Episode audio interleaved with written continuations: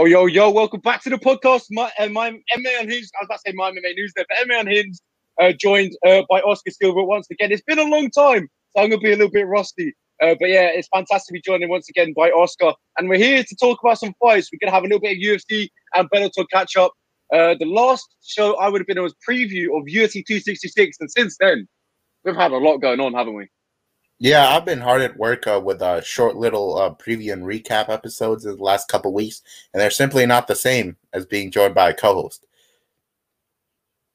Uh, yeah, I, I, thank you for the kind words. Uh, I'm always the one, you know, I'm always energetic, giving that giving that energy across. And uh, man, it, it, you know what it is? It's the fights. They, they, they, just pump me up, and it gets me ready uh, for these shows. But uh, working, you know, five days a week, it's it, nine till six. It's you know, it's hard work, and I, I, always try and fit it in the schedule. And this week on Wednesday, I had some time, so here we are.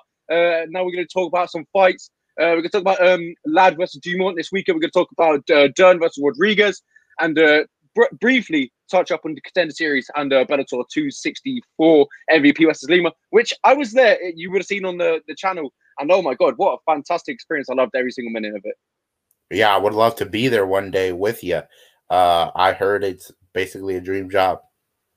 Yeah, hundred percent. It was it was phenomenal. I just I just remember walking around in, in the London uh, Wembley, uh, just seeing all these fighters just walk past me, and if you're not a fighting fan and these people walking past, you wouldn't have a clue. But I was walking past, I was walking past Luke Trainer. He's six foot six. Oh my god, this guy is massive. And not only is he massive, he's a, he's, he's a prospect. He's a huge, huge prospect. In the future, this man's got an incredible future in front of him. He's gonna be a, he's gonna be a champion inside Bellator. And um, if he ever comes to free agency, UFC has to have to stamp his name out quick because he could be he could be a proper proper prospect inside the UFC and you know bring some good numbers and good name uh, good eyes to him in, inside the UFC. But he's at Bellator uh, right now. The light heavyweight division is stacked in Bellator. It's, it's incredible, one of the best divisions they have. And uh, man, he's got a lot of tough tests to come in front of him. And he had tough tests against Yannick Bahati, but he came out on top. And wow, it's phenomenal. But anyway, I'll get I'll get off topic. Uh, but we, we'll talk about firstly, we'll talk about Dern versus Rodriguez. So Oscar, go ahead. All right. This was a very interesting fight because we knew if Mackenzie got it on the ground for long enough that she would submit Marina, who's just a purple belt in Brazilian Jiu Jitsu. Mackenzie is the best submission artist uh, of any female division in the UFC. She's so talented down there uh, that Paul Felder could not even talk us through some of the transitions. She's just so advanced. And I was so impressed by the fact that Marina Rodriguez survived for four minutes on the ground within that second round. That second round is arguably a 10 8. Mackenzie got the takedown and uh, she was able to get her down there for four minutes. So many transitions, and somehow Marina does not get submitted. And as long as it was on the feet, she simply outclassed Mackenzie, didn't she? Yeah, it was a phenomenal fight. Uh, as you mentioned there, if if Rodriguez is the feet, she outclasses uh, Dern. But if Dern gets it to the ground, you know, as you mentioned, she, it's Dern's world. Uh, but, but we're talking about this um, pre pre pre the pre the show. Uh, we were I was, we were both quite impressed of how Rodriguez handled herself on the ground. Yeah, one hundred percent. We've seen uh, in previous fights that uh, off of her back, she's not that great, but uh, I've seen some decent improvements from her. And uh, for somebody as skilled on the ground as Mackenzie, not being able to put her away was very surprising. Uh, but the thing with Marina Rodriguez that has always benefited her, every round starts on the feet. And unfortunately for Mackenzie Dern, she's not a great offensive wrestler. So she could not get it to the ground.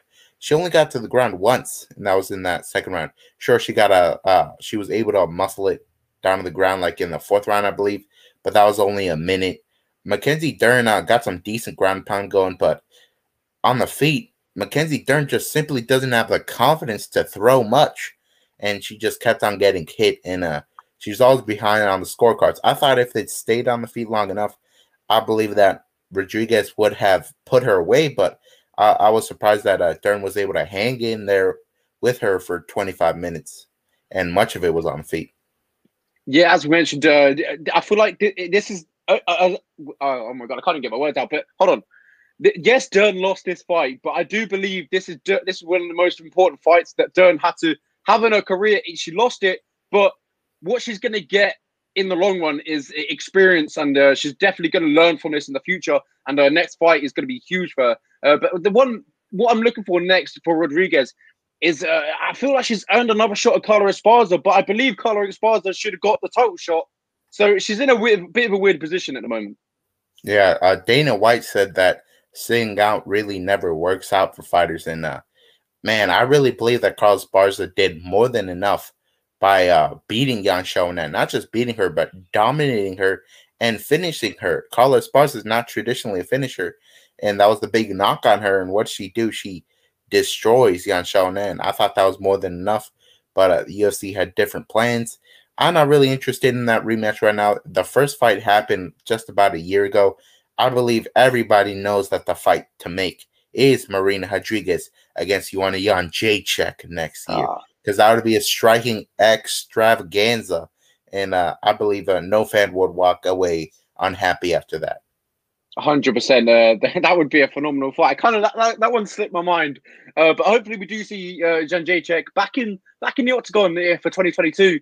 Uh, I'm not too whether not too sure if she's put a date or a, t- a month on when she returns, but I hope she gets back in the octagon soon. Uh, you know, former champion, uh, lit up the strawweight division. Uh, unfortunately, lost the belt, but you know now we've got that rematch between Rose and Zhang. Oh my god, that's a phenomenal fight. Um, but but yeah, we're, we're here to talk about Joan Rodriguez, and uh, it was a fantastic performance from Rodriguez, and uh, fully deserved uh, win. And uh, as you mentioned, uh, uh, Rodriguez versus uh, Jędrzejczyk. Yeah, yes, yes, please give me that. All right, that that about wraps it up for the recap of that. I would love to see Mackenzie make some improvements in the offensive wrestling, and she could be a champion one day. Who knows? But moving on to another bright prospect, Randy Brown defeated Jared Gooden by unanimous decision.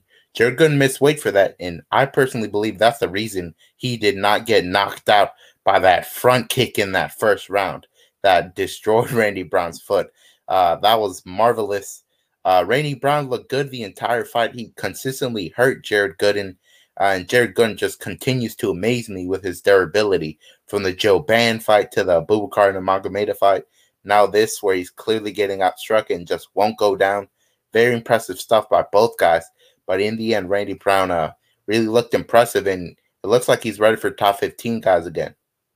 Yeah, 100%. I agree with you. I think this is a, a good fight for Randy Brown against Jared Gooden, who uh, wasn't too long ago. Um, I'm not too sure. He got a knockout win uh, really early, and he, he, looked he looked really good. Uh, but as you oh, mentioned, it was uh, Nicholas Stolze. Nicholas yeah, there Stolze. we go. Yeah, and uh, yeah. but unfortunately he missed weight for this fight, and as you mentioned, he paid the price for it. And uh, Randy Brown looked phenomenal. And uh, I, as you mentioned, I'd like to see him take on a top fifteen. Uh, I'm not too sure who we could match him up with. Uh, I know Donald Cerrone, he's going back down to lightweight for Jan- January 2022. You said he's come back and he's going to lightweight again. Uh, so don't he's out of um, the equation. It's just uh, who would who would you match Randy Brown up? He's he's in, he's in a weird position.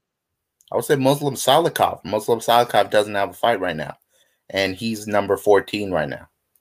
That's a, fantastic, fantastic uh, matchup. I'd love to see that happen. Uh, but yeah, Randy Brown looked phenomenal, 30-27 on all scorecards. Uh, fantastic performance, and uh, he moves on, improves, and uh, as you mentioned, looks to take on a, a top fifteen next. Uh, we'll move on to the next fight. Tim Elliott versus Nicolau. A phenomenal fight. But the, I think the worst mistake in this fight was from James Krause. Uh, he's a phenomenal coach, but I think it was the end of the second round. He was so confident that Tim Elliott was 2 0 up, and it, I had it 1 0. Uh, but he was so, so confident that Tim Elliott was 2 0 up. And that, that the third round, Elliott kind of took it off because he thought he was winning, and uh, obviously the judges said otherwise. Yeah, honestly, I wouldn't place the blame on James Krause. I would place the blame on Tim Elliott for his approach in the third round. He just accepted the position off of his back. And if you know the the judges in the Nevada State Athletic Commission, they hate when you're on their back. They will never score around for you off of your back. It simply doesn't work that way and that was a very definitive round for Matheus Nicolau. He very clearly outstruck him that round, and uh, Tim Elliott was simply stalling, and that was very that was very um that was just a very bad move on his part. And honestly, I think Tim Elliott might have been the better fighter on this night if you saw that first round. He was firing on all cylinders, super confident. Problem was he was feeling himself too much and he he just left himself open. I believe if Tim Elliott had the right approach, I believe he could have won this, but uh, it just didn't work out for him. He had a tremendous first round, but after that, uh, Nicolau took over, and uh, he he once again proved me right that uh, that Nicolau is ready for a top five guy because I think he's he's right up there, and he lost a lot of momentum after he got knocked out by Ortiz and got cut. Yeah, hundred uh, percent. I would like to see him take on a top five guy too. Um, we've got Pantoja. He's he's in a weird position as well. Uh, as, as he he should have got the title shot, uh, but wasn't ready. Uh, now Deiveson Figueiredo gets that one. Uh, but as you mentioned, Dana White doesn't like guys who sit around and wait. So maybe that's a potential matchup they make, but it, it, a, a big step up there. Yeah, um, but uh, but yeah, it's a little bit of a weird situation at the top for flyweight. I think David Dvorak probably is the right fight right now. Dvorak doesn't have a fight. Yeah, hundred percent. That's a great fight. Uh, but also, what was a great fight was Maria Agapova. Uh, she bounces back after a loss against uh, what, what, what, the biggest upset I think it was in, in, 2020. Yeah, easily. And yeah. Uh, yeah, I would say that outcome happens one out of ten times.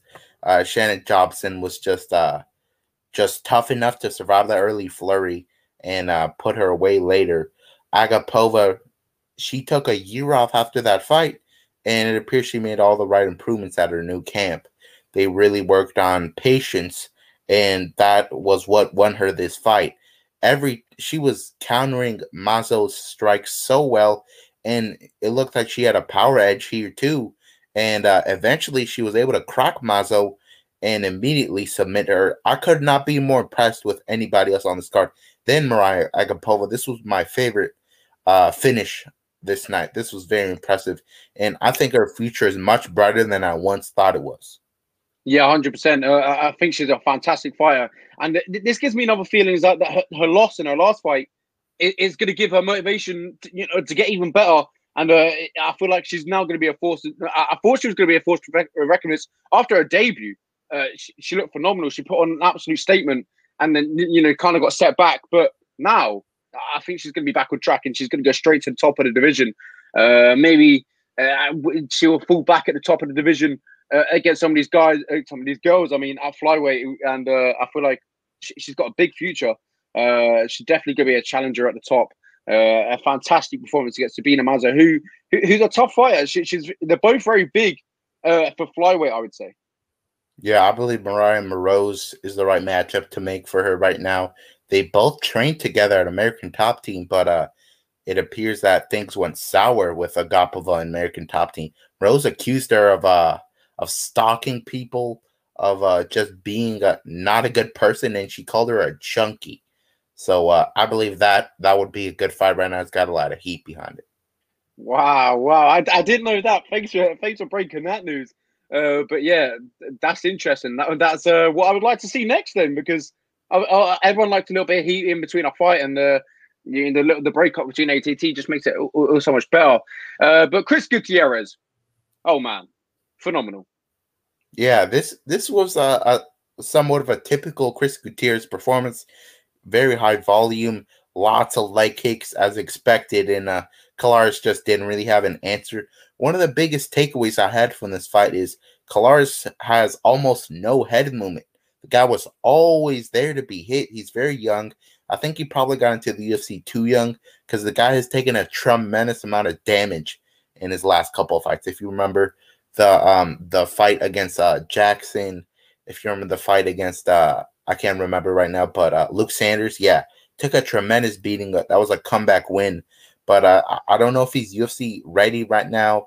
He's definitely got a lot of flaws, and Chris Gutierrez took advantage of them and had a really good performance. Yeah, hundred percent. He looked phenomenal. Uh, as you mentioned, just a typical Chris Gutierrez uh, performance inside the octagon. Uh, he's had uh, what was it? Is, is he five and zero oh with two draws inside the UFC now? I believe so. Yeah, he's on a really good run right now. Yeah, he, he's looking really good inside the UFC. Uh, every time, who did he get a draw against? Uh, it was Cody Durden, who's actually a flyweight. Yeah, that's it. Cody Durden. And uh, maybe a little bit of a step up in competition for Chris Gutierrez next. Mm, yeah, I would love to see it. I believe that the right matchup for him is actually a former opponent, Colars. I think that Montel, uh, that Jackson would be the right matchup next. The the guy's huge, um, and uh, Gutierrez always takes advantage of his leg reach, and I believe that would be a really good weapon to use against Jackson with those really long legs. Yeah, a fun fact about Montel Jackson. If I'm correct, uh, he has one of the biggest hands inside the UFC. He has an, yeah. like an extra, extra large, extra, extra large glove, which is which is incredible. He's the bantamweight. Yeah, he's got heavyweight size gloves, and uh, I believe that would be a really fun fight to watch. Well, you mentioned heavyweights, and uh, someone who has a heavyweight uh, size glove was Alexander Romanov. And oh my God, Jared Vanderaa was on the end of an absolute beating from start to finish. Alex Romanov he, he made sure there was no controversy in this fight and he won it. Yeah, this was exactly the performance I thought Romanov would have. He uh he's not the greatest submission expert despite having a ton of submissions on his win. A lot of them he just muscles guys uh, into submission. Vanderaa's BJJ is uh, not not too shabby, and he avoided getting submitted, but he had a, a serious beating put on him he he's just really not good off of his back when you got a huge heavyweight on you. This was basically the same fight as uh, the Sergey Spivak fight for Vanderaa. That's why I was so confident that Romanov would get it done. Yeah, Romanov puts himself, you know, sort of after that Juan Espino fight. There was a little bit, you know, uh, was it was it the groin kicks that eventually ended the fight? Yeah, it was basically a, gl- a glancing groin kick and uh, Romanov basically called it quits. He was looking for a way out. Let's be honest there, because Juan Espino was taking that fight over, and uh, that that was one of the least impactful groin strikes I've ever seen. That was just overestimated by Romanov. And hey, he's he's he's fifteen to know now. So if you got to do what you got to do. Yeah, hundred percent. As you mentioned, fifteen to know now. So maybe it's time to you know crack into that top fifteen. Uh, Romanov. I, I know there's a Brit who's in the heavyweight division? Uh, Romanov versus Tom Aspinall. Maybe.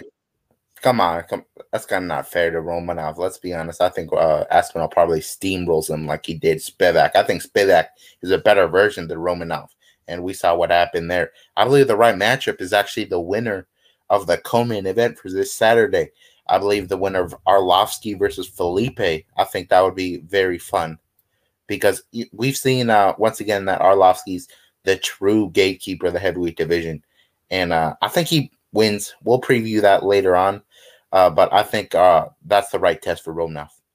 Yeah, moving on to the next fight, Charles Rosa uh, lost against Damon Jackson, and an interesting one. Charles Rosa, uh, you saw this as well. Charles Rosa actually lost followers after this fight. Yeah, that, that, that was super strange. I don't know what's up with that. And honestly, instead of losing 800 followers, he probably should have gained like 8,000 followers because he fought his heart out here. Uh, Damon Jackson, he got busted open badly by spinning back elbow in the third round. Uh, that got all over the back for blood. Uh, I believe movie or video game, whatever it is. That, that was a pretty cool uh, visual.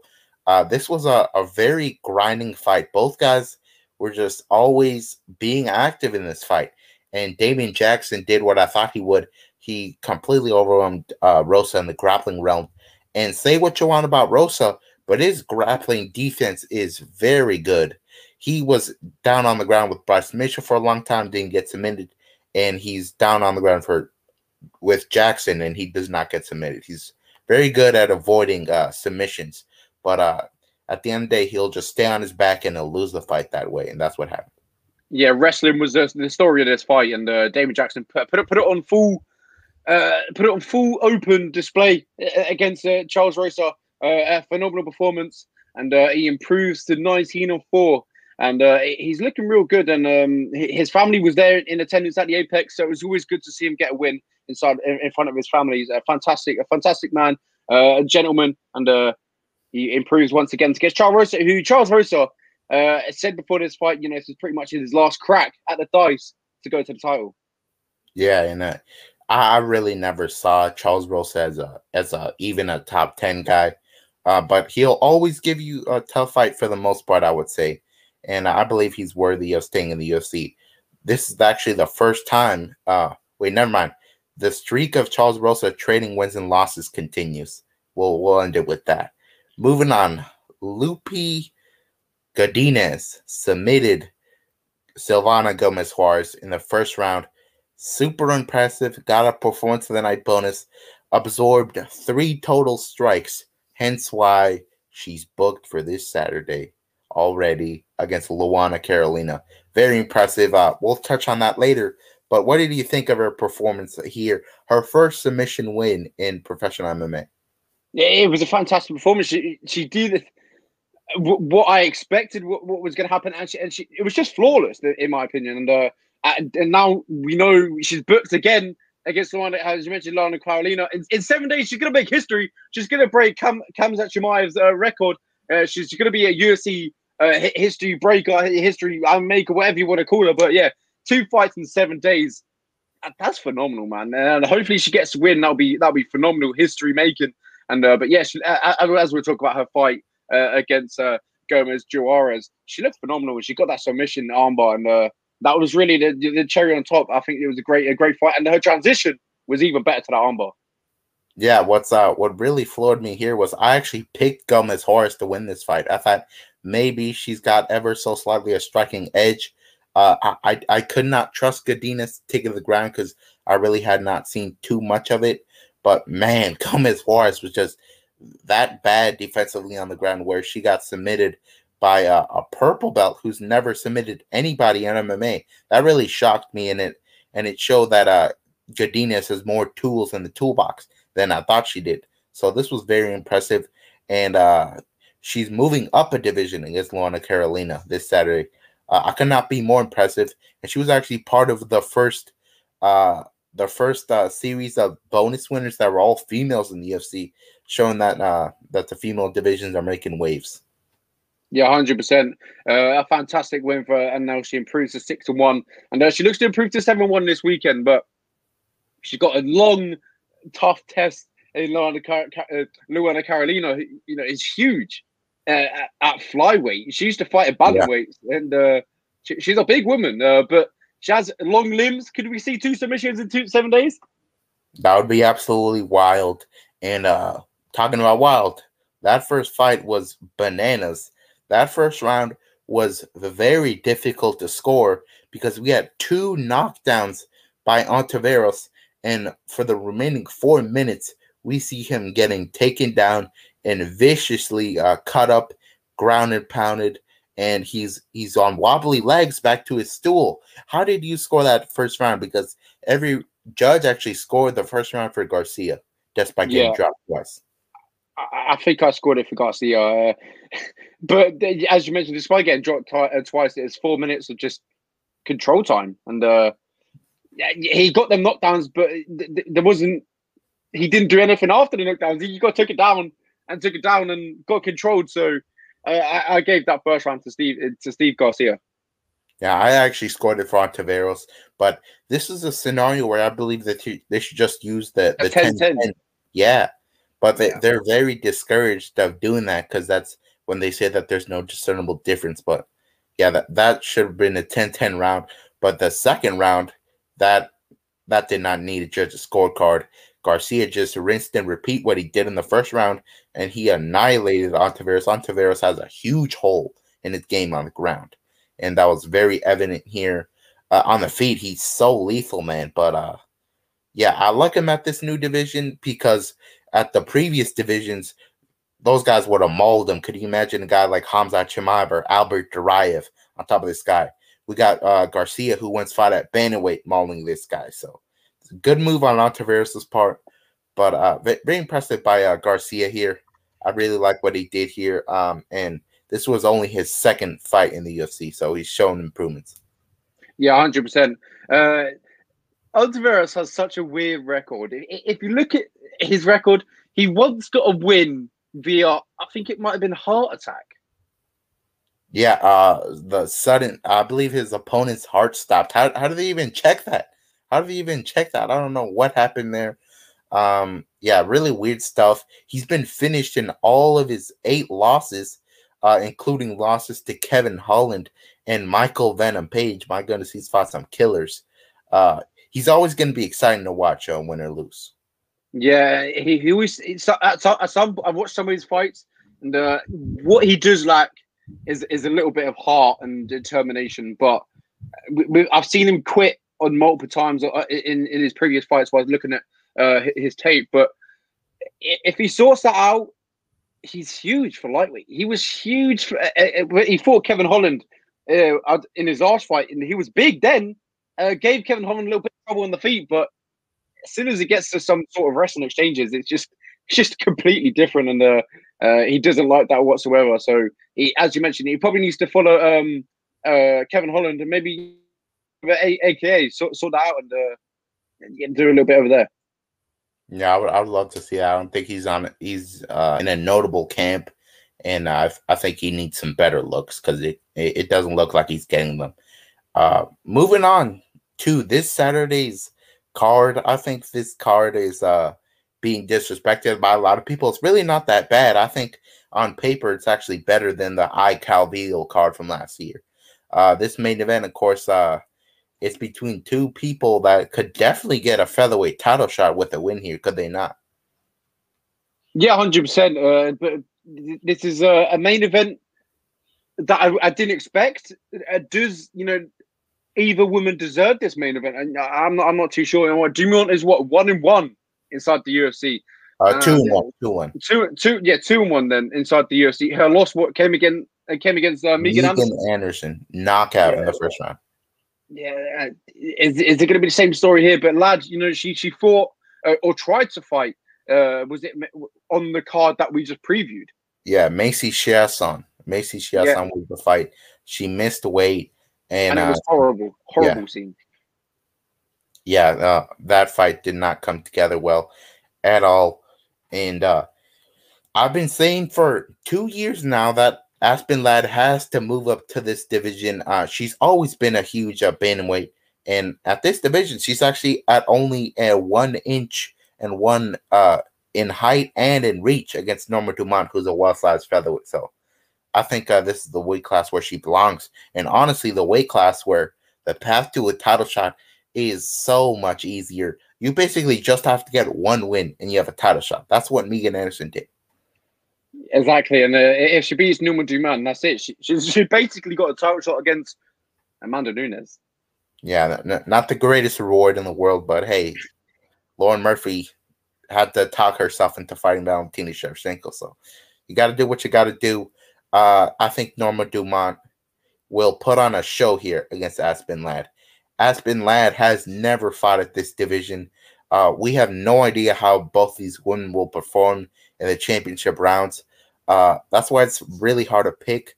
Uh, Aspen Ladd, of course, has a big edge on the ground, but Mike, uh, her her striking defense on the feet is just so poor. She walks into every shot, and I think Norma Dumont is good enough of a striker to to overtime get enough damage going where she can uh, win on the scorecards. Yeah, not only that, it wasn't long ago until Aspen Ladd was trying to cut down to 135 pounds. And uh, how has she recovered since that fight, uh, since that wake up? I mean, because if you look on the scales, I think it's twice now that she's been shaken on, on them scales. It's just not a very good look. And as you mentioned, this is a smart move to go up to 145 pounds. But do I think it's a little bit early since the last weight cut? I, I, I do. Uh, look what happened to Tony Ferguson. He, he, cut weight, but that was unnecessary. That's Tony Ferguson. Tony, yeah. Tony Ferguson things. And then he fought uh, what? Uh, uh, two weeks later, and he, yeah, three weeks later, got, something like that. Yeah, and he took on a beating. So I, I believe this is we're going to see the sort of same situation here, and uh, I think there's too much of a quick turnaround. Uh, and I think the UFC just threw Aspen Ladd in there, and uh, I, I, think she's gonna. I think she's gonna lose. Yeah. Also, the thing with Aspen here, uh, as I said, she's never fought at this weight class. So at bantamweight, she was able to muscle all these girls down and uh and really dominate. Hence why she only has one loss, uh, being a 16 second KO against Germaine. But uh, in the case of Norma Dumont here, Norma Dumont is very physically strong, and I think that benefits her. I don't think the takedowns will be easier, and I think Norma outpoints her on the feet. Hundred uh, percent. Well, that that was the main event, and the co-main event is uh, Andre Arlovski versus Felipe. A, very good fight. Uh, Andre Arlovski, as you mentioned earlier on the, uh, on the broadcast, that he's the, the, gatekeeper of the heavyweight division, and uh, Felipe tries to pass that test on Saturday night. Does he pass the test? I don't think he does. I think Felipe has uh, basically underperformed in all of his UFC showings. Felipe got a ton of finishes on the regional scene, but that was against very bad competition. If you look at his UFC fights, the guy does not have a lot of pop on his punches, and that's bad news if you're a heavyweight and you're fighting a guy like Andrei Arlovski, who, for most of the time, he's only losing by KO these days. So if Felipe can't land uh, those big shots that'll rock Arlovski, I think Arlovski will have slightly higher output in this fight. Uh, Felipe I was so confident he would destroy Jake Collier. I was beyond confident that he would do it because Jake Collier is naturally a middleweight who just got out way out of shape and came back to fight. And I was thinking Felipe is a real heavyweight. I think he he really does good work in that fight and puts him away.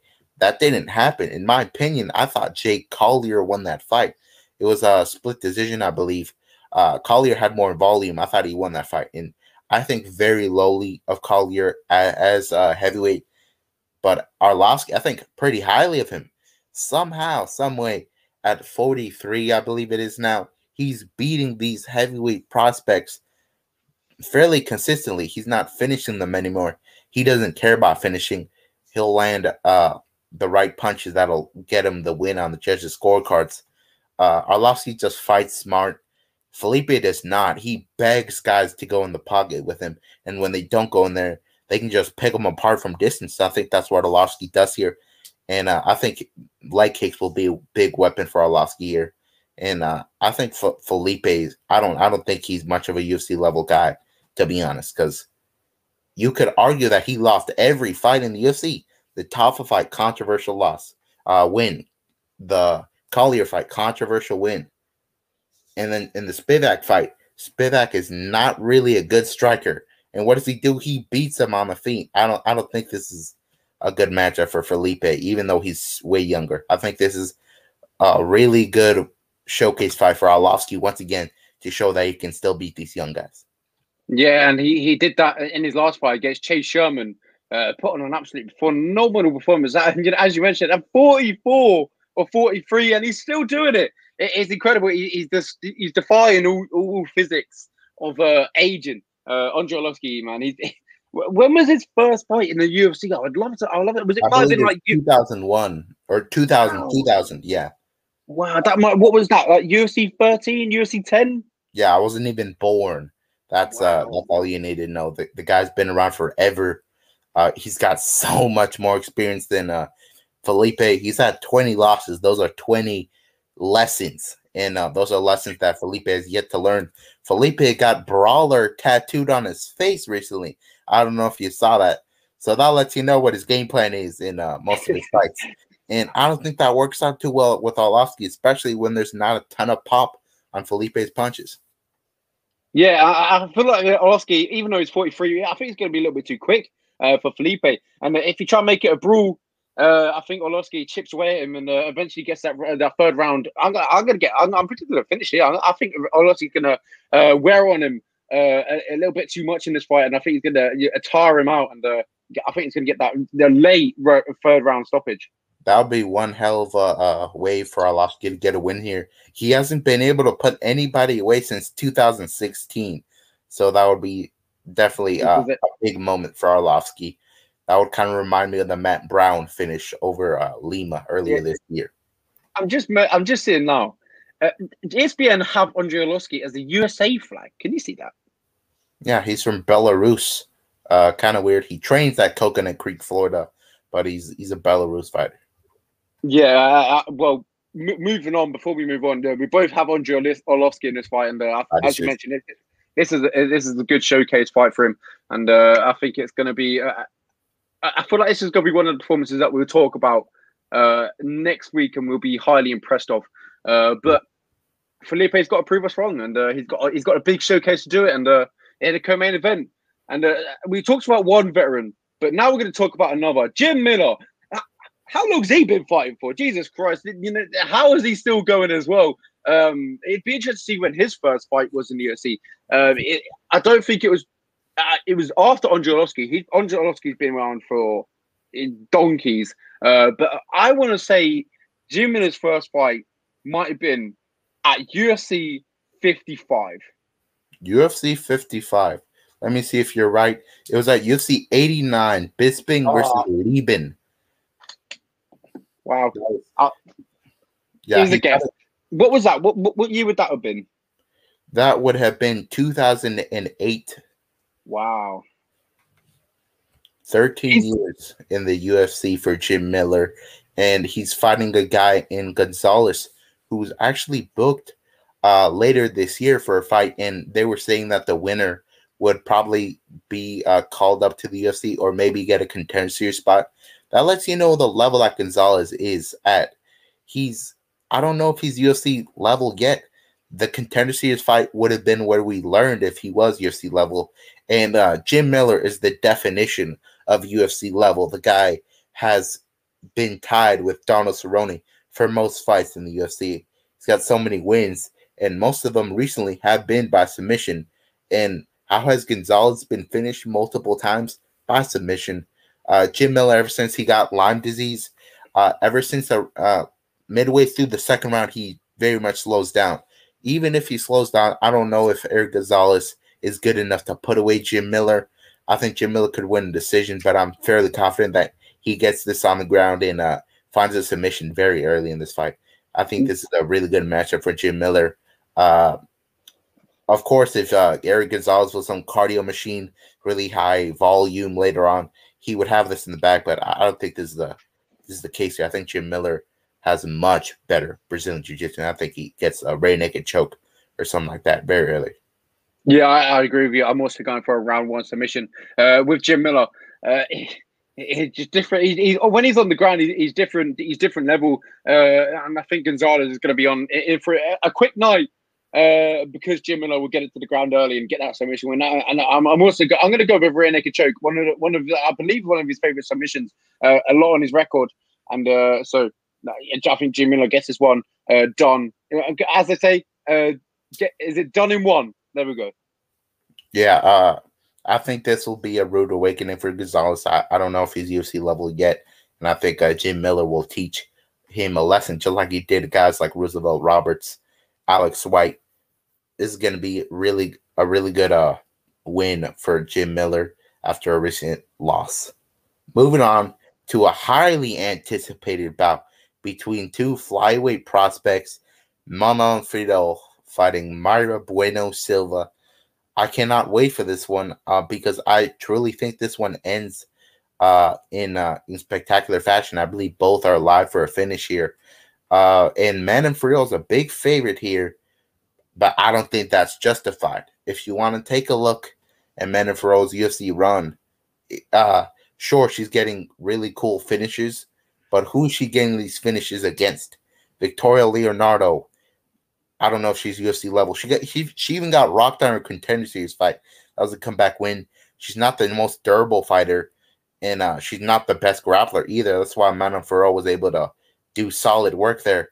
And in her second fight, she was booked against Maryna Moroz, and uh, that would have been a challenging fight for Fiorot. But Moroz has to step out of the fight, and who steps in?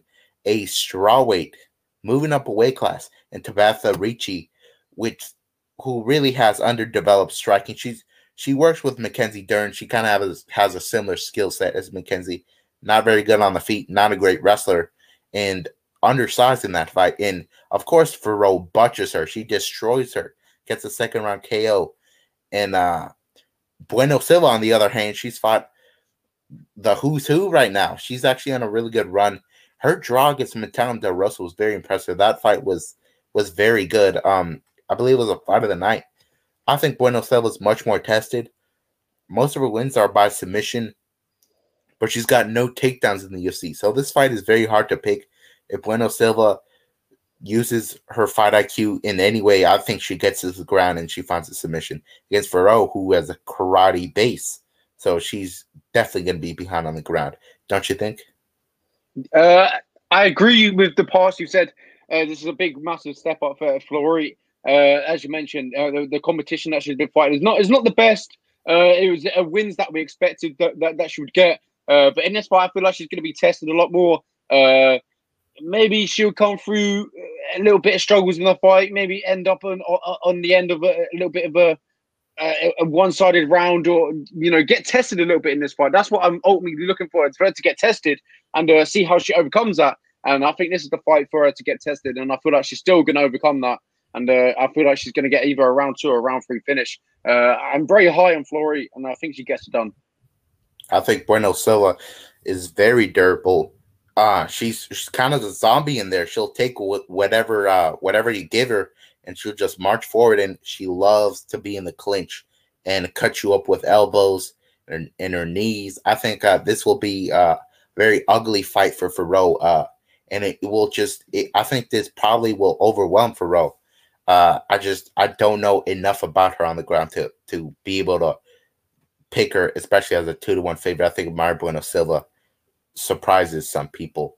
But uh, moving on to the opener on the main card, I don't think it will come to you as a surprise that my pick here with enormous confidence is Julian Marquez by first round knockout.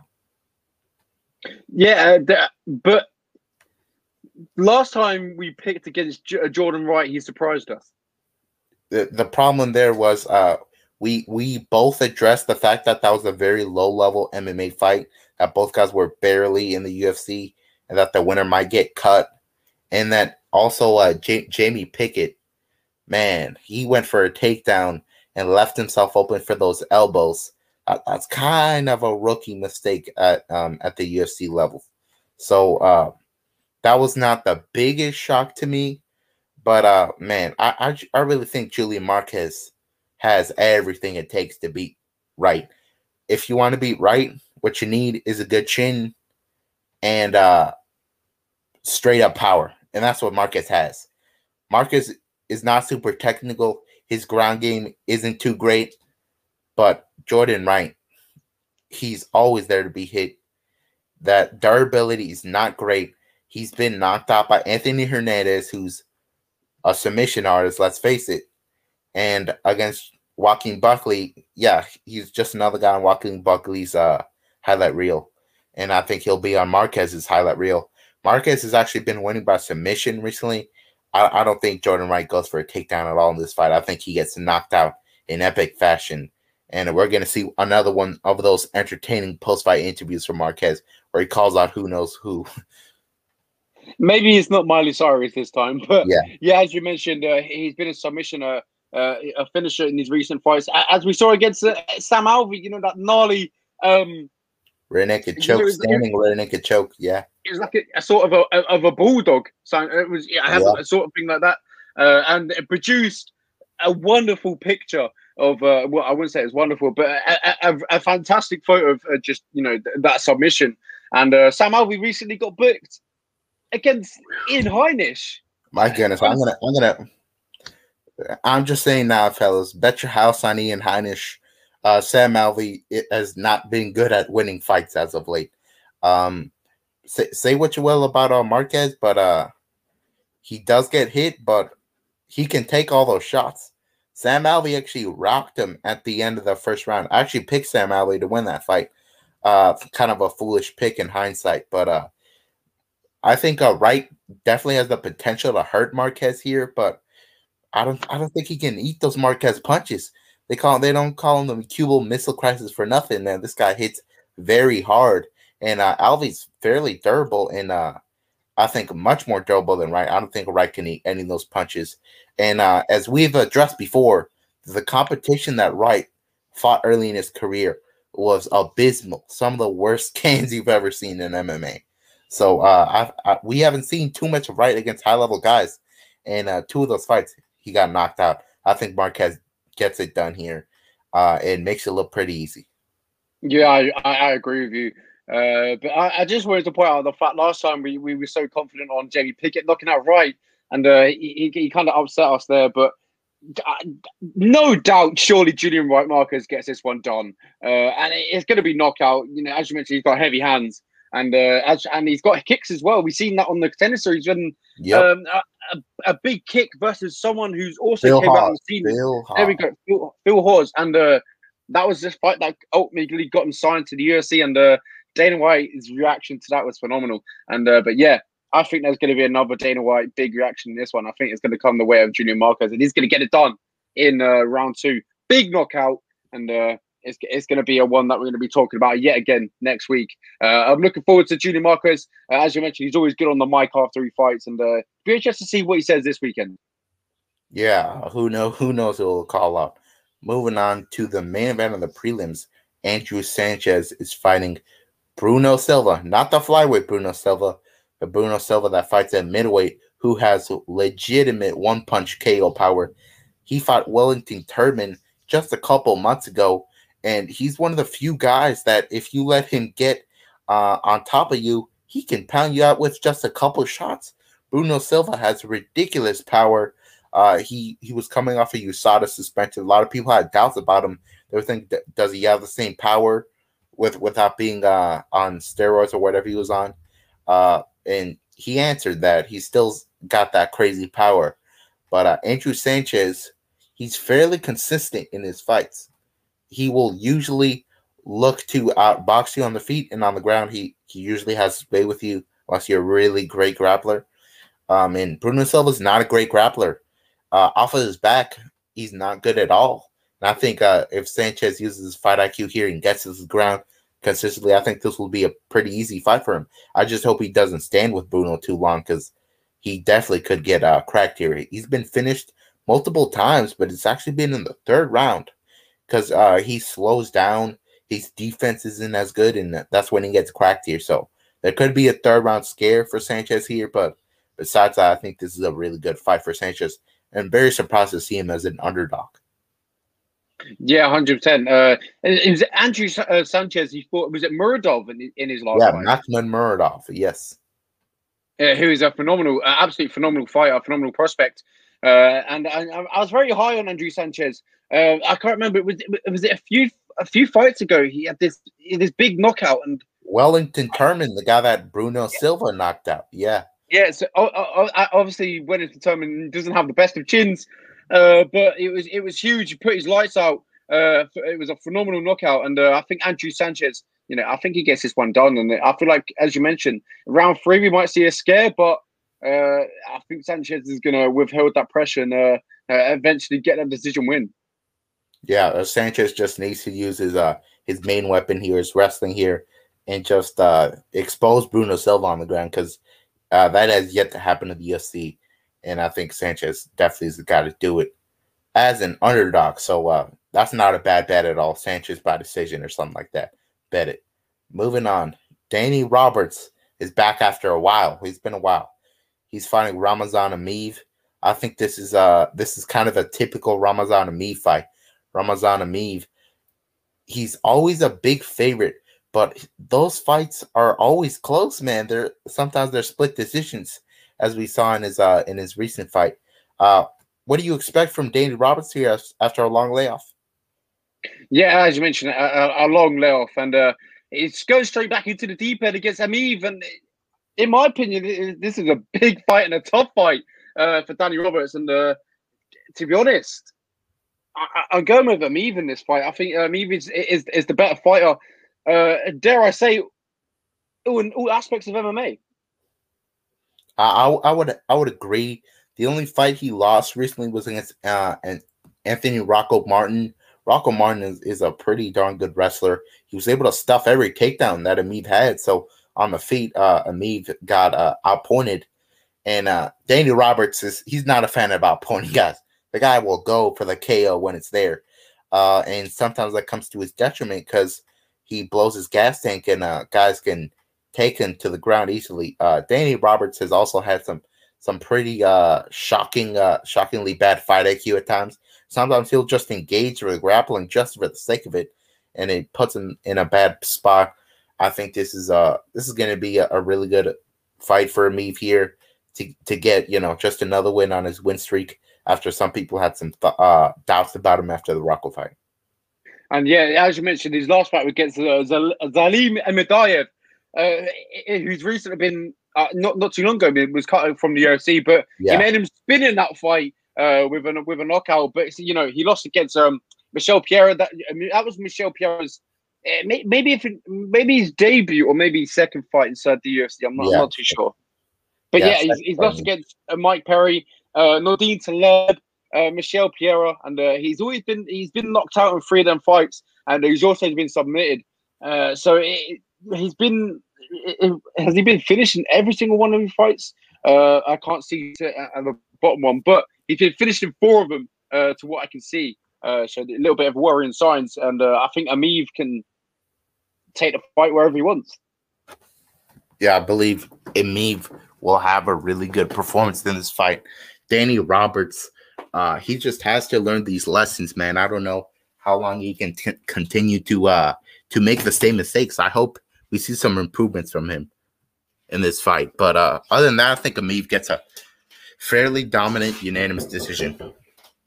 Yeah, and we'll move on to, to, to the next fight. We had Loopy uh, Godinez, as we, we, talked about in, in the last uh, the, recap. And here she is, she's fighting again. And now we're here to preview her next fight. We talked about it a little briefly against Luana Carolina. And uh, we we in her last fight, she got the submission winners. We see the armbar against um Juarez, uh, but in this one, she takes on a Carolina, a very long Carolina, uh, and I think she's in for a, a, a, different sort of fight in this one. Uh, I don't I don't think she'll be able to get a submission in this one. As I mentioned, she does have really long limbs, uh, but will she be able to get to the legs of Luana Carolina? I, am not too sure. I believe that uh, this is not the best matchup for Loopy Godinez on a week's notice. Luana Carolina, she's not the best grappler. We just saw Loopy Godinez show good grappling, but that was against a legitimate strawweight. And uh, this is a legitimate flyweight. So I think the size difference here will will be too much for Godinez, who's not super experienced. She's actually a big favorite. I don't think she should be with the size difference here. Do you agree? Uh, yeah, I, I agree. Um, uh, but where we've seen we've seen Luana Carolina, she has struggled on the ground in, recent fights. We saw that you know that gnarly knee bar against um uh, Lipski. I think that might have been submission of the year inside the UFC. I'm, I'm not too sure, but I think that was definitely my submission of the year because it was just it was absolutely disgusting to look at. But uh, yeah, yeah, that's where Loopy has you know the the advantage. But can Loopy get to her legs? As I mentioned, Luana Carolina is huge. She's she's big. Yeah, uh, sure. Contender series fight was at bantamweight. I, I don't think uh, Godinez would win many bantamweight fights. So that's that's mainly my reasoning here. If uh, Luana Carolina was Godinez's size, I would pick Godinez easily, but that's not the case here. Uh, I don't know how well Godinez can get those takedowns like uh, Lipski did and like Botelho did. Uh, Carolina was originally set to fight Jar Eubanks, and that fight would have been very difficult for Carolina, but Godinez is uh, definitely not as difficult. And I think uh, Luana Carolina is just just too big. It's just that simple. Uh, size matters, and especially when uh, I think her best path to victory would be to get a takedown.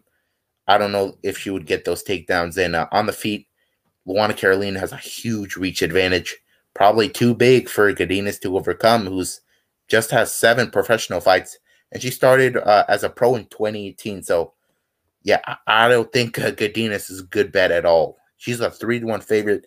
I don't know. You can see that when uh, there's such a big size difference. Yeah, hundred percent. And uh, I, am going with. Uh, I'm going for the upset in this one. I think uh, Carolina gets this one done.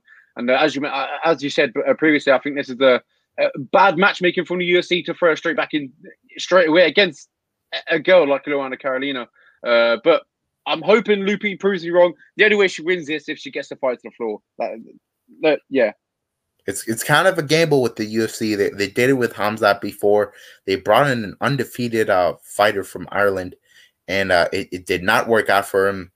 Um, but uh, on the other hand, uh, she she actually was making uh, making a point to say that her last fight was the first fight where she had a full camp to prepare for a certain opponent. And uh, she was uh, preparing for a different opponent than Luana Carolina. Luana Carolina has a has a different style, And uh, also, one thing uh, to point here, I think Luana Carolina could also just out muscle Godinez and maybe get some control time against the fence. That that's definitely an option against a much smaller opponent, also a much shorter opponent too. So the knees could always be open for uh, Carolina there.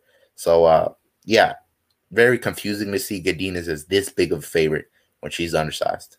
One hundred percent. And uh, so, so are you are you going with who, who you going with in this fight? I think Luana Carolina gets a gets a unanimous decision. I, I agree. I'm also on that same train. Uh, uh, we talked about. I think uh, they're throwing Godinez in there with a, a harder fight, a, a big matchup.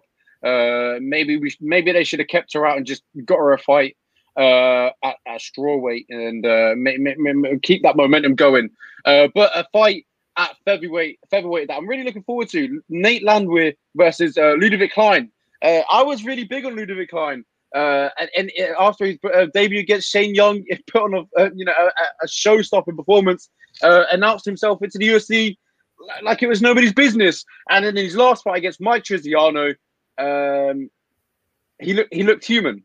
And uh, but against an opponent like Nate Landwehr, do I see him getting back on track? Yes. And uh, I think Nate Nate has been knocked out quite a few times in the past. He got knocked out versus against um, it was um Julian Erosa. Was it Herbert Burns? and Herbert Burns both yeah. knocked them out in the first and, and, and, I believe Klein, Ludovit Klein, have has heavier hands than them two. So I, am going with Ludovit Klein. I'm going to go with KO in this one. I, I, I, feel like his his striking will be too crisp, and uh, I think Nate Landwehr is going to get going to get lit up quite early. Yeah, Ludovit Klein has the proper style to beat Nate Landwehr. He has super heavy hands and even heavier kicks. A lot of his knockouts are actually by head kick. Nate Landwehr, he's been knocked out by two knees in the UFC. Uh, flying knee from uh, Herbert Burns and a flying knee from, yeah, two flying knees. He's gotten knocked out by. Uh, Nate Landwehr has always relied on his durability to succeed.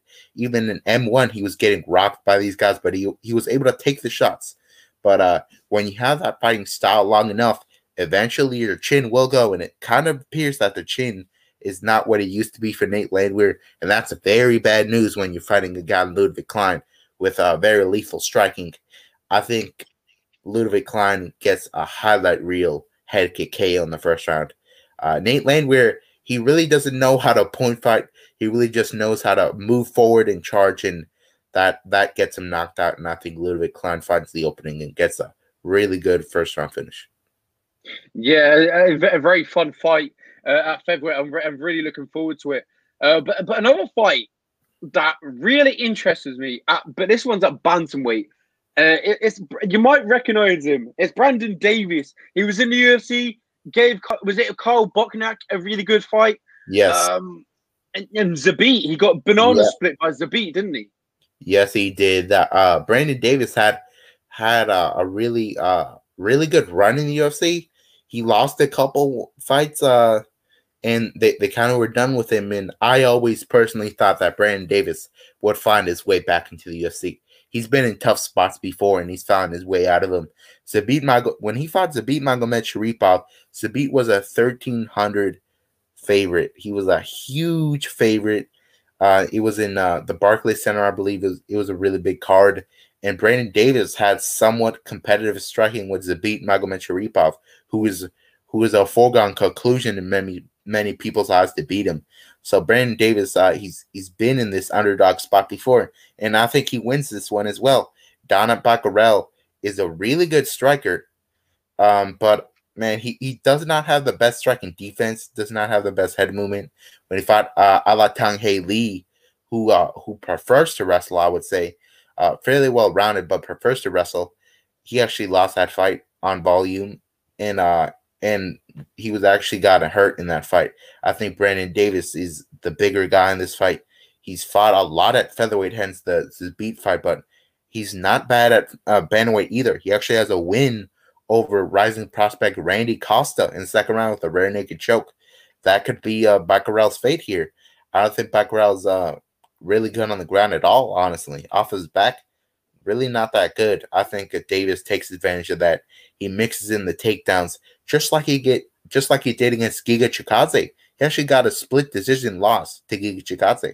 So I think this is a good fight for Davis to come back to the UFC against, and uh, and I think he gets a win after such a long time from the UFC. Now, as you mentioned, uh, you, you just an absolutely incredible list of names. he had a he had a good run inside the UFC, and he got really unlucky uh, with with the names that they gave him. Giga Chikadze, uh, Kyung Ho Kang, uh, who's a phenomenal fighter too. We did, we did mention him, phenomenal. Yeah. Uh, Randy Costa got a submission win in um in round two with, with one of the best best first rounds I've ever witnessed. Uh, that that was an incredible fight. That was uh, the beast uh, uh, Magomedsharipov, and then we had Kyle Bochniak. Oh my god, he, he's really been through it all inside the UFC. Uh, very very tested. Uh, got cut, and then won four four fights on the regional scene, and now he's back. But I, I believe this is a short notice fight as well, which, yeah. which he needed. And uh, I, I'm I'm happy to see him back. I was always a fan of him uh, when he was inside the UFC and uh, I, it's always fun to, to see him fight. He always he always brings the uh, the, the, show to the fans. He's always entertaining, and uh, I always I feel like this is going to be another entertaining fight uh, against. Uh, how, how, do you pronounce it? Dana Danaa Batgerel. Yeah, Danaa Batgerel. Yeah, yeah. I, as mentioned, this is a good fight for him to come back to. Uh, trading out Jackson Wink MMA is a little bit controversial with Jackson Wink MMA today. So whether you want to mention that or not. Yeah, yeah. Let, us just go right into it. So Jon Jones is no longer welcome at Jackson Wink MMA uh, because Winkeljohn said uh, we have to draw a line somewhere after the recent domestic violence issues. We, we just can't approve of that, and uh, he's no longer welcome at the gym. Sure, uh, other guys can train with him. Jackson can definitely go over there and train with him, but inside the gym, he's no longer welcome. And this is exactly what needed to happen to Jon Jones people in his life no longer just accepting him, just hoping he'll improve. They just need to say no. You need to fix some things, and uh, and I will be involved with you until that happens. And uh, that was a really good move. I don't know where he'll where he'll train at because it definitely looks like he still has an appetite to train. Uh, I don't I don't know who would take him, but uh, yeah, very very good move by the camp over there at Jackson Jackson Wink. I agree, and uh, but but Jackson Wink, um, you know, they're a phenomenal team. Uh, has some of the, you know, uh, some of the best fighters uh, in past and present, and uh, a very, very good move as you mentioned. But moving back to the Danaa Batgerel fight, uh, he, he beat Kevin Nat- in his last fight. Um, Kevin is a phenomenal guy, a, a, a very fun to talk to. Um, but you know, his uh, his chin got cracked uh, against some. It was the fight before that, and then it was against Miles Johns and uh, yeah, as you said, Danaa Batgerel, he's coming off of two KO wins, one over um, Guidi Canetti. Yeah, Guido Canetti. Yeah, and the other against Natividad. Both guys who have very who don't have great chins, and he's fighting a guy in Davis who has never been knocked out. The guy's super durable if you just watch that Randy Costa fight. So I don't think uh, I don't think Batgerel can get the the KO win like he's gotten recently.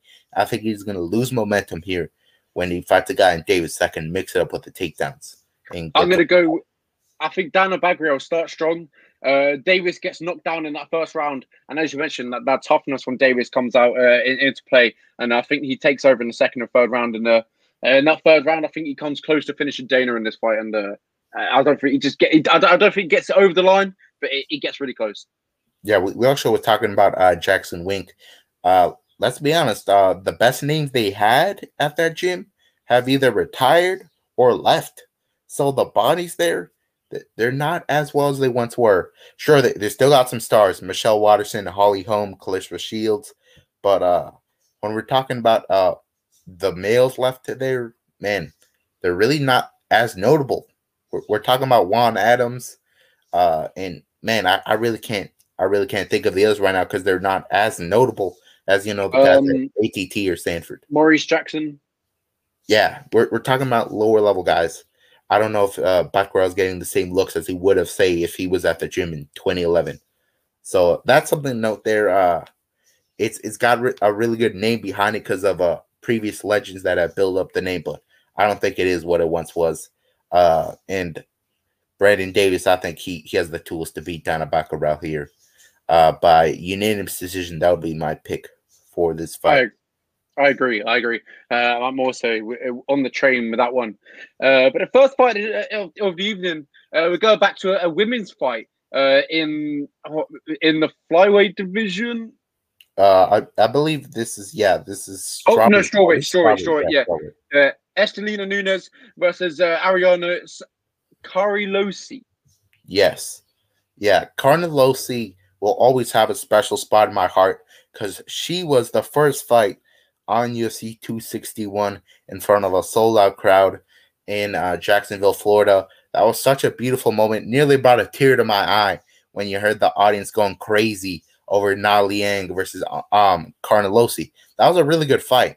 Uh, both both girls fought their heart out, and they were clearly affected by the by the crowd's energy, and they just fought a crazy fight. Carnelossi eventually got the second round TKO. Uh, that was very impressive.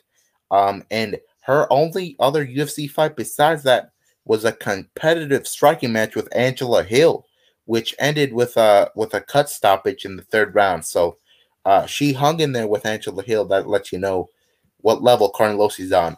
And Istela Nunes, on the other hand, I don't think she can hang with Angela Hill. I think uh, in terms of striking, both women are definitely uh, on different levels. I think Carnelossi has a power edge in this fight. I think she has a physicality edge in this fight.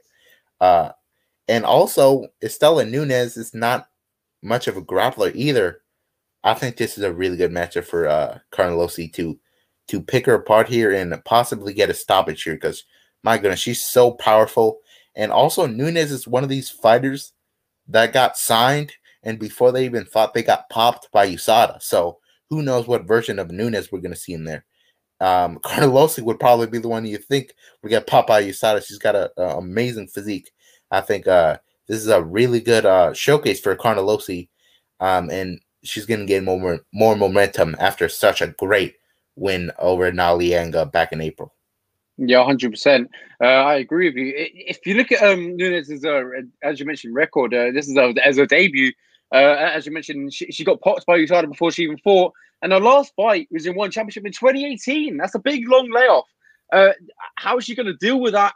And uh, it'd be interesting to see. Uh, she has fought uh, for, for the championship in one. In one, uh, she fought against um, Angela Angela Lee uh, she lost versus Anaconda choke.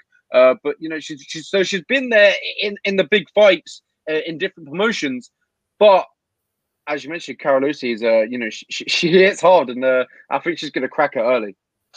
Yeah, uh, Carnelossi uh has a super aggressive style, and as we mentioned before, with uh with uh female fighters that are super aggressive, uh, and that are well rounded. Uh, I think that they can get very far because uh really stands out, especially when you got the power like Carnelossi. Yeah, I, I agree. I think that you know her last fight was almost was four years ago. No, oh, yeah. three, three years ago. Can I count four? Yeah, whatever. Regardless of that, uh Nunes, she's actually fairly young. We could see a completely different fighter in there. Who knows? But uh we've seen enough from Carnelossi to know that she probably should win this fight hundred percent. If you look at Nunes' record, other than Angela Lee, um, Gina in in Young and uh, Mei Yamaguchi, uh, it's she's she's not fought as the best in competition. Uh, we're, we're talking like of three and 0, 0 and 0, 0 and 2, 1 and 1, 1 and 2, and 0 and 0 outside uh, the one championship. Yeah, if you take a look at her record, she's actually really inexperienced. I think uh, Carnelossi has more uh, U- UFC experience, uh, also more experience overall. I think this is a good matchup for Carnelossi to uh to look really good with her with her yeah. power both in the in the grappling and on the feet. Yeah, Carnelossi's uh, loss is uh, uh, to a young uh, I mean Amanda Ribas and as you mentioned Angela Hill. So yeah, uh, I think I think I think she gets this one done against Nunes. Yeah, and a Angela Hill fight uh, that was uh, actually by a cut, so she didn't even get finished. I think uh, Carnelossi is the much better fighter here, and that about wraps it up for our preview of UFC Vegas 40 this Saturday. And uh, when you look at this card, it's not bad at all. Re- really, not that bad at all. It's kind of the main event that soured people on it. Uh, of course, if you don't know the names, of course you're not, you're not going to be much of a fan of the card. But in my opinion, it's a re- pretty good card besides the main event. And uh, after that, what what do we have look to look forward to? We have Marvin Vettori against Paulo Costa. I cannot wait to talk about that one next week. But that's next week. And that about wraps it up for this episode. Uh, what else do you have to say, Lenny? Or, or, or does it? Or, or is there one thing that we should probably quickly talk about? The booking of Edwards Masvidal. Uh, what what else do you want to talk about? Are you ready? Yeah. What is it? What is it?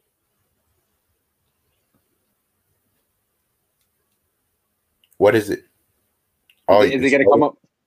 What's coming? Oh, oh, you want to talk Fury Wilder three? Because that yes. fight was unbelievable. Of course, we're called the March Silva MMA show, but uh, if you were a fight fan, you were glued to the TV uh, last Saturday watching a straight up war, a war that featured five knockdowns between two of the, the toughest guys in the history of the heavyweight division. Um, Tyson Fury kind of did what I thought he would out there. I thought I didn't think he would be uh, suffering a 10-7 round, but uh, Tyson Fury proved that he was super durable and had more volume, and also he simply had better cardio, more skill, and on his back foot, Wilder just is not that effective. He was unable to bully Fury, and uh, Fury took advantage of that, and he became the bully and my goodness, they, they should have thrown in the towel there. But of course, Wilder had made it very clear you want to go out on a shield. Uh, that was a tr- terrible beating later on the fight, but my goodness, this was uh, unbelievable. Like the best heavyweight title fight in years, wasn't it? Yeah, hundred percent. Let, us give some credit to Wilder. Oh my god, the, the, the heart and you know the, the determination. This guy, uh, we can't discredit. You know, he really went out there. You know, he gave it his all. And uh, if you look at him in the early stages of the third fight and the early stages of the second fight, massive, massive improvement. I, have got, I've got to say, he came out and in that first round, he was jabbing to the body. I was like, oh my god, what, what's going on? This is crazy. This yeah. is this is different. I, am not. I, I, am I actually watching a Wilder fight? Like he's jabbing to the body. It was just, it was just different. But he, he, Fury just sapped his energy. That, that's what happened, and. uh as as as, you, as we've all seen in that late stages of the rounds, uh, Fury just took over and put an absolute beating on him. And uh, in that fourth round, I, I could I could I was thinking it could have been it. I, honestly, I, I, was thinking Fury might not be able to get up. Uh, I think the second knockdown really really um worried me for Fury because he, he, just looked confused when he was sat on the sat on the sat on the floor. He looked, I, I he just looked dazed a little bit, and uh, maybe thinking, you know, you know, Fury's, you know, he, no, Wilder's, you know, he's really improved, and but I don't know, but yeah, Fury also has a bigger heart, and he just got up and I, I, I don't know what to say, but it's just it was just an incredible fight, uh, very very good fight, and uh, I was up at five a.m. screaming my head off. Uh, it, it was phenomenal. I absolutely loved it. Uh, and then in that eleventh round, Fury just comes out and just puts him puts him out cold, and that's the that's the that's the um the result Fury wanted. He wanted him to put him out cold to end it and say, "I've knocked you out. I'm the better man." And uh coincidentally, that was also what Wilder wanted. He wanted to get knocked out or knock him out. Yeah. Uh, also, Fury came in at 277 pounds, the heavyweight, the heaviest he's uh, come in at, and that was the right move because he was able to uh, take advantage of that in the clinch. He just wore on a on on a Wilder and slowed him down significantly. And also once once Wilder got rocked, he forgot all about the body shots. He forgot about all the new things he learned with his new trainer. He went back to the old guy just looking for that big shot. And he actually broke his right hand, his main weapon. And once he was able to use that, he was basically a punching bag for Fury. And uh and Fury got the 11th round KO in epic fashion. That that that was a prolonged beating, uh, a terrible beating, uh, but we learned a lot about Wilder. Uh, some people were questioning his heart. You know, he kind of played a bully the whole his whole career, um, and he got steamrolled in the second fight. But in this fight, he really made a good account of himself. Uh, getting a 10-7 round against the current champion. That's that's no joke, man. All those knockdowns. Uh, this was just a crazy war, and just like you all screaming at the TV, the whole fight. I lost my voice at the end of it. That's uh, that's all you need to know. Uh, very awesome stuff, and I believe that Fury versus Usyk that's the right fight to make, assuming Usyk gets past Anthony Joshua in that rematch. Yes, uh, as you mentioned there, we learned a lot about Fury. But what did, what we learned most is Fury is the best heavyweight that we have in the world right now. No, yeah. no one beats him. Uh, Anthony Joshua, after seeing what Usyk did to Joshua, I'm it, it, sets my mind right that I know that Fury would have battered Anthony Joshua, and uh, I, I, think I like Anthony Joshua more than Fury, but yeah, Fury would have just steamrolled him. Yeah, I, I, personally would pick Wilder against Anthony Joshua. Anthony Joshua, uh, I don't know, man. It, it doesn't look like uh, he gets up for certain fights. It looks like he he he's not super motivated for certain fights, and we we've seen uh, his chin let him down at times as well. So I think Wilder would crack that chin, but uh, that's another conversation for another time. Hopefully, uh, boxing gets its stuff together and gets these good fights booked instead of uh, instead of a who knows what you know that they love they love build up fights for the super fights. I hope we don't see much of that. I know the Saudi Arabian government is foaming at the mouth for Fury versus uh versus Joshua in there someday, and that's very likely. But uh, until then, uh, that's uh, that's all we got to say about that. Yeah, uh, I'd like to see Fury take on Usyk, or uh, well, basically Usyk, and uh, I'd like to see Wilder take on Andy Ruiz Jr. I think uh, that that would make a lot of sense. Uh, yeah it would be a phenomenal fight. But anyway, as mentioned, that's another talk for another time. And uh, this is the end of the show. It's been one hour and 15 minutes long talk. And it was uh, phenomenal to catch back up again and talk about some fights. I thoroughly enjoyed this show. Thank you very much, Oscar, for joining me. All right. Uh, it was really good talking to you guys. And for this Saturday, make sure to enjoy the fights. Yeah, the, the ones that are, the cards that I slept on are always the best cards. So make sure you tune in.